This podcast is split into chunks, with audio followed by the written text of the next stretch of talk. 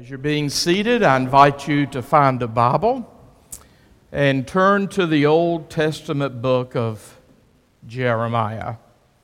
Our text for the morning is found in Jeremiah chapter 6, and we're only going to be looking primarily at one verse Jeremiah chapter 6, verse 16. We're in the midst of a sermon series where we're going back to the basics. We're in the midst of a sermon series where we're trying to remind ourselves how it is that we discern the will of God.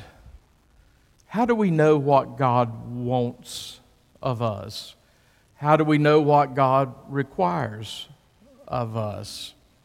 So, we're looking at those tools that God has given us with which we might make right good decisions.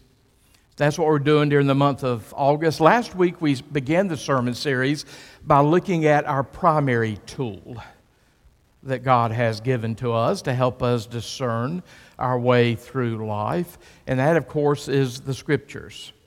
All Christians throughout all Christian history has always, they've always said that Scripture is primary. Scripture is the primary way we know the mind of God. It's the primary way we know the will of God. It is the primary way we take on the mind of Christ. Now, we use things like reason and experience and tradition to help us interpret Scripture, to help us hear what God is saying to us through Scripture, but that Scripture is primary.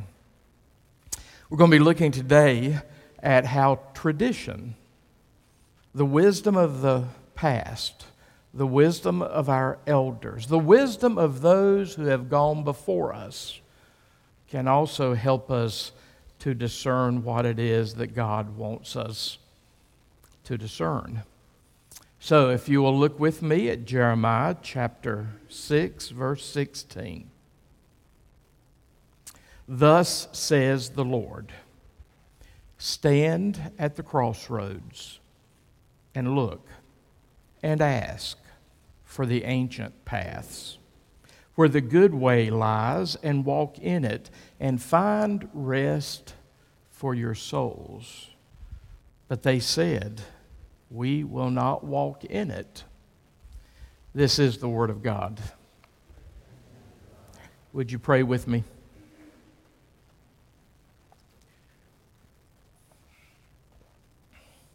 God, we're so grateful that you've called us to this place this morning. We know that we're not here by chance. We know that we're here by divine appointment. You have whispered to us our names, and you've called us to this time. So, God, we give you thanks for this time that we share. We pray that each one of us here in this place will have ears to hear what you're saying to us today.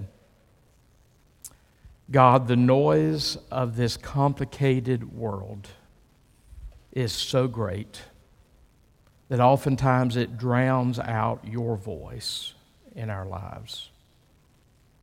Particularly in these moments, may we hear your voice as you speak to us. God, I pray that each one of us will be very sensitive, very tender toward the presence of your Holy Spirit in this place, the Spirit of the living Christ, as He, as he walks among us to touch our lives with His grace and His glory.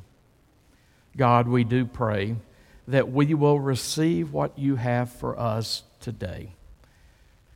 This world is so complicated, and our wisdom is so inadequate. So we give you thanks for the wisdom that you share with us. We offer our lives back to you, God, because we know that you can do far more with our lives than we can imagine or dream. In the name of Jesus Christ, we pray. Amen. Have you ever been at that point in your life where it truly feels as if you're standing at the crossroads And there are two, maybe more than two, paths that you can take. And you know as you look at those paths from which you will choose that the choice you make will probably have far greater consequences in your life than you would ever imagine. Life is always presenting us with choices. We have to make decisions every day, every moment of the day. Uh, we have talked about how there was one particular study that said the average adult, whoever that may be, the average adult makes about 35,000 decisions a day. Some of those decisions are great. Some of those decisions are seemingly minor. But when we take all those decisions that we make every day and we add them up, the sum total of those decisions becomes our life. So the decisions that we make, the thousands of the decisions we make every day, are important. And that's why during the, the month of August, we are looking at discerning the mind of God, discerning the will of God. How do we know what it is that God wants of us? And we're looking at those tools that God has given us to help us discern the way forward. Scripture's primary, but then we bring the best that we can bring to bear on our life with Scripture. We seek to saturate our lives with Scripture so that we can begin to think the thoughts of God after God. We seek to saturate ourselves with Scripture so that we can, as the Apostle Paul says, take on the mind of Christ. Our own minds, our own will, our own ways are far too inadequate for this complex age and really for any age in which we have lived. Life is always presenting us options. And to not choose is to choose. I've always enjoyed yogi-isms. I suspect you know what a yogi-ism is. It's one of those strange quotations from Yogi Berra. Strange, but in some ways calls us to think profound thoughts. One of those yogi-isms is when you come to a fork in the road, take it. Now, obviously, that doesn't make sense. When you come to a fork in the road, you've got to make a choice. But sometimes we think we go through life without making choices. Choices get made for us. Sometimes we just have a default way of acting. And all of that is indeed making choices that add up to our lives. Here in the book of Jeremiah, we see that the people of Jerusalem are faced with a major decision. They have been degenerating for generations there in Jerusalem. And that's why the prophet Jeremiah, and perhaps you recall that we call the prophet Jeremiah the weeping prophet spent so much time trying to call the people of Jerusalem back to the right path. And they were bent on their own path, they were bent on destruction. And Jeremiah, the weeping prophet, spends decade after decade after decade after decade trying to proclaim the will of God to the people of Jerusalem, and they refuse to listen. And here we see this passage in chapter 6 where he is saying to them that they are at a crossroads and that they need to decide which of the paths to take. Now, if you want some understanding as to what the issues were among the people of Jerusalem, you can look at almost anywhere in the book of Jeremiah and you'll see Jeremiah the prophet talking about what it was that had the people bent on death, had the people bent on destruction. As a matter of fact, if you just look at a few verses prior to our text for the day, just begin reading at verse 13 of chapter 6, you hear Jeremiah saying to the people, For from the least to the greatest of them, every one is greedy for unjust gain. And from prophet to priest, everyone deals falsely. They have treated the wound of my people carelessly, saying, Peace, peace, when there is no peace. Verse 15, they acted shamefully. They committed abomination, yet they were not ashamed. The prophet says, they did not even know how to blush. Feels rather contemporary, doesn't it? We don't know how to blush, it seems as a culture any longer. Some of the things that we used to try to do in secret, now we joyfully do them in front of everyone, the whole world and God. I, I think we can relate to what the prophet says when the prophet says to the people of Jerusalem, they did not even know how to blush. They knew not how to be ashamed of any of their activity. I'm so glad that Jeremiah offers them some good news. He offers us good news today. He tells us what we can do when we're in those moments we don't want to choose, but we need to choose. And there is a right path and there is a wrong path. There is a path that God desires for us, and there is a path that God does not desire for us. I heard an old black gospel song recently, never heard it before. The title of the song was The Bible is Right and the second part of that title is The Bible is right, and therefore somebody has to be wrong. As a culture, we have a hard time with that. We think we can all be right. That was the world to which Jeremiah was preaching. And he offered them this good news, or the Lord through him offered them this good news. Thus says the Lord, verse 16 Stand at the crossroads. Stand.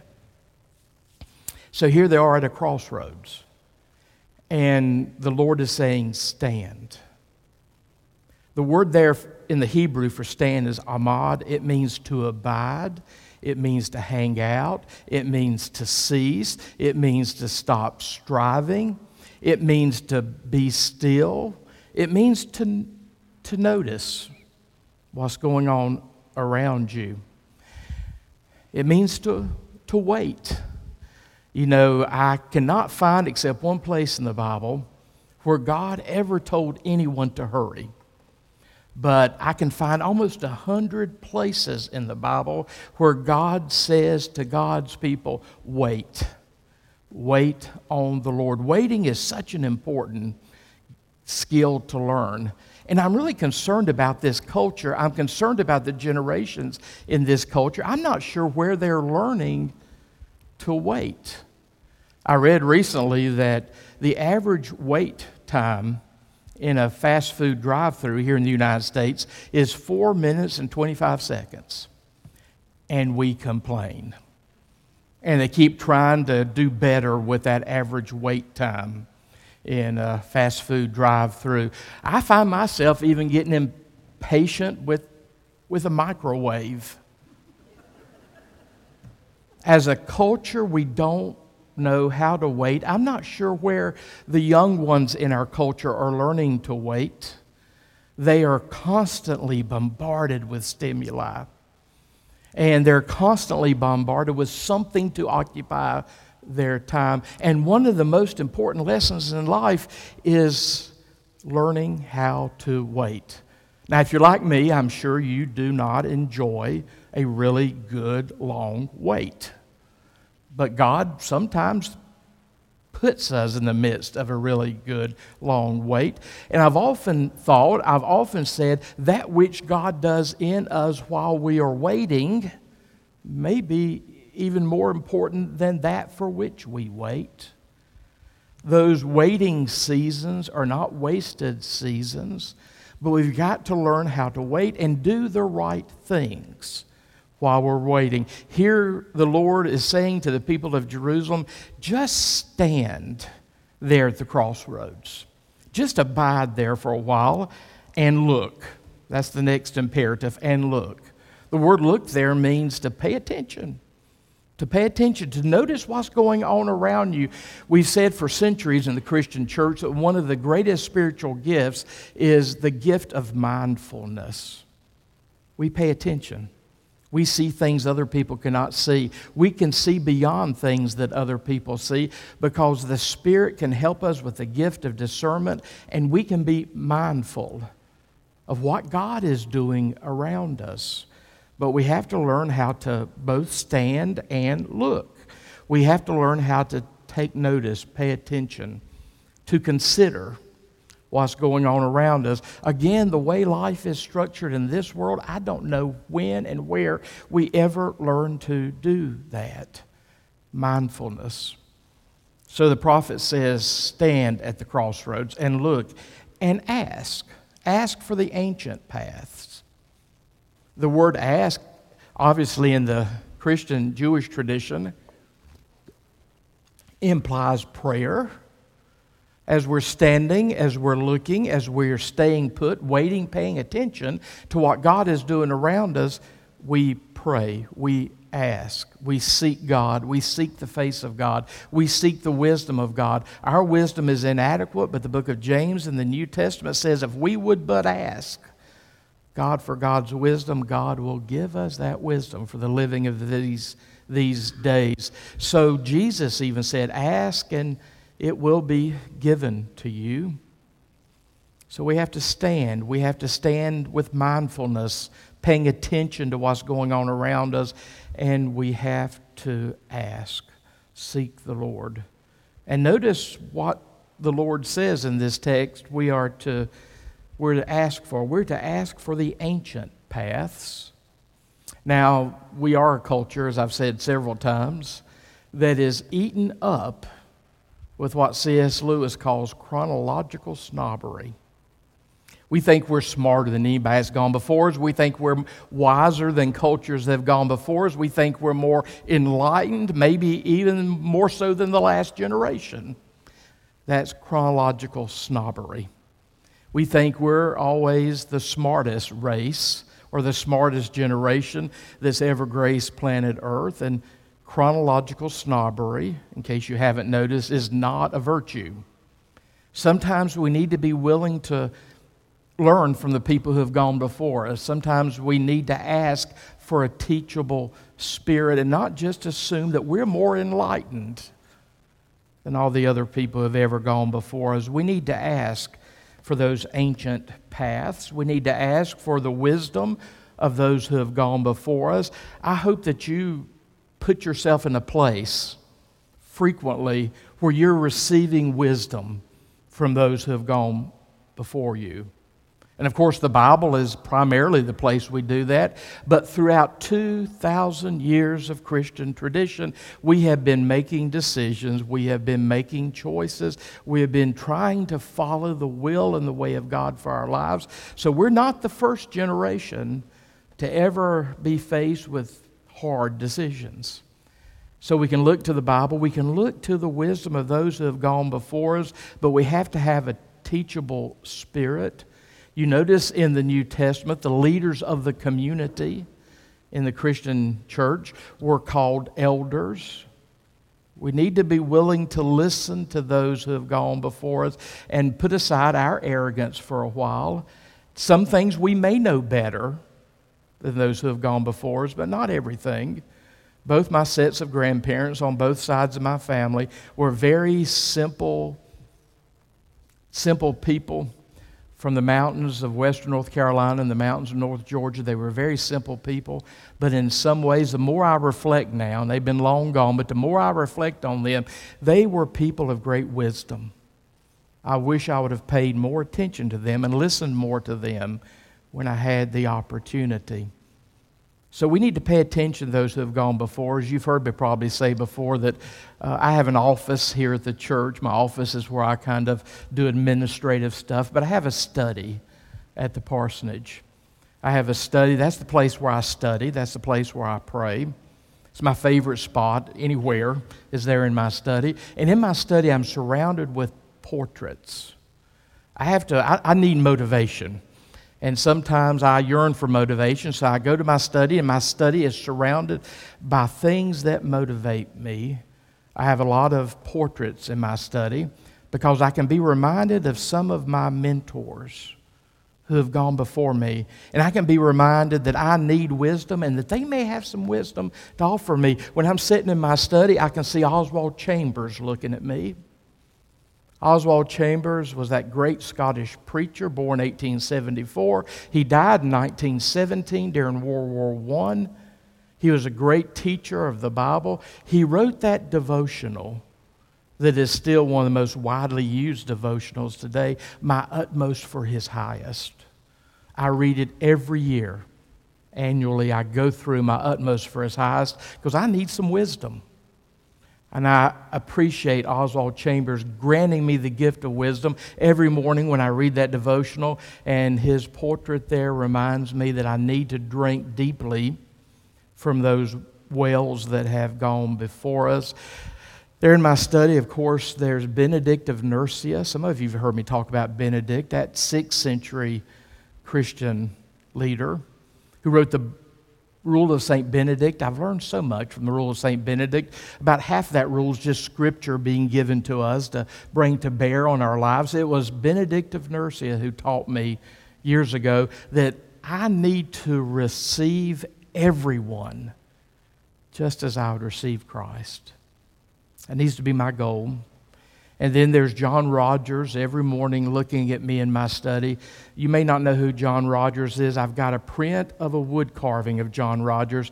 He was the first person to be burned at the stake by the queen that we Protestants call Bloody Mary. In 1555, it was February of 1555, he was a Cambridge Protestant. And he, along with Tyndale, had worked hard to put the Bible into the language of the people. In that situation, it was English. But most of the people thought that was highly irreverent to take the Bible out of the Latin and put it in the language of the people. And many of those early Protestants that were committed to doing that paid the price with their life. And John Rogers was the first to be born, burned at the stake by the monarch we call Bloody Mary. Some of you only thought Bloody Mary was a drink, but she was a historical character. And that's where her name comes from. I, I encourage you to learn about the original Bloody Mary. And of course, there's Francis Asbury in my study, that first bishop of the Methodist movement here in the United States. He traveled the whole colonial United States, he traveled the whole early United States, and he planted churches, including many in this area to make sure that the new nation would have the witness of Christ. Of course, John Wesley is looking at me in my study. It was John Wesley who's taught us so much. But John Wesley said when you look at tradition, he meant something very specific by tradition. Now, we all have traditions personally, individually. Our families have tradition. Every church has traditions. So we don't say all those traditions are significant. Some are better than others. But John Wesley said the first 300 years of the Christian community. We need to pay attention those first 300 years. And the people there in those first 300 years, we see how they interpreted Scripture, and it helps us to interpret Scripture. And then, of course, C.S. Lewis is there looking at me in my study. One of my favorite quotations from C.S. Lewis has to do with chronological snobbery. In Mere Christianity, that classic of the 20th century, C.S. Lewis said, We all want progress, but if you're on the wrong road, progress means doing an about turn and walking back to the right road. In that case, the man who turns back soonest is the most progressive. We need to beware of chronological snobbery. We always think what we come up with is a way forward over what those who have gone before us believed. But we need to at least set aside our arrogance long enough to look at the ancient paths and to see if there's wisdom there. So the Lord says, Stand at those crossroads, look, ask for the ancient path where the good way lies, and walk in it. In the Hebrew, the phrase ancient paths points to the Torah, the law of Moses, the Bible for the Hebrew people. That's where we preeminently find the ancient paths. That is the good way, according to the text, and we need to learn how to walk in it. Consistently, constantly walk in it, walking in fellowship with God, walking in fellowship with God, trying to live the ways of God. And he says if we'll walk in it, we'll find rest for our souls. I'm sure there's probably many of us here in this place today. We have come in this place with weary, weary souls. I think as a culture, we're a tired culture. We've gone through so much. But notice what the Lord says you do this, you find the ancient paths and walk in those ancient paths, you will find rest for your souls. Many of us think this is the passage Jesus is quoting in Matthew chapter 11 when Jesus offers us that invitation Come to me, all you who are weary and are carrying heavy burdens, and I will give you rest. Take my yoke upon you and learn from me, for I am gentle and humble in heart, and you will find rest for your souls. Jesus, over and over and over again, says, Come to me, come to me. Come to me and find the path that leads to joy. Come to me and find the path that leads to fulfillment. Come to me and find that abundant life that I've got to offer. And I apologize, but if you look at the text, it ends rather sadly. The prophet says, and this was his experience, that's why he was called the weeping prophet. The prophet says, But they said, people there in Jerusalem, we will not walk in it. They were bent on destruction. Destruction came in the year 586 BC when the Babylonians became the instrument of death and destruction for Jerusalem. They refused. They refused the invitation of God to seek the ancient paths and to walk in those ancient paths. We need to remember that God wants more for us than we can ever imagine. God wants more for us than we can ever dream. The Apostle Paul said, No eye has seen, nor ear heard, nor the human heart conceive what God has prepared for those who love Him. May we love Him. May we seek to walk closely to Him. And may we find the joy of walking those right paths. Friends, would you pray with me?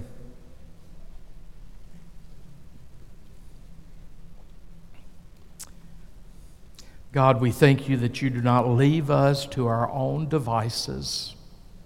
You offer us so much wisdom for the living of these days. You have revealed yourself to us. You have revealed your will and your way to us. Help us to saturate our lives in your wisdom. God, we thank you for all those who have gone before us, those who have mentored us, those who continue to this day to teach us of the faith. God, we pray that you'll help us to find the riches of the faith that is offered to us in Jesus Christ. And we hear that invitation from Jesus to us this morning, and we invite him into our hearts. We know that he stands at the door of our hearts and he knocks. May we open the door of our heart. May we receive him into our hearts. May we invite him in on his terms. May we allow Him to rule and reign in our hearts and in our lives. Be preeminent, Lord, in our lives. Amen.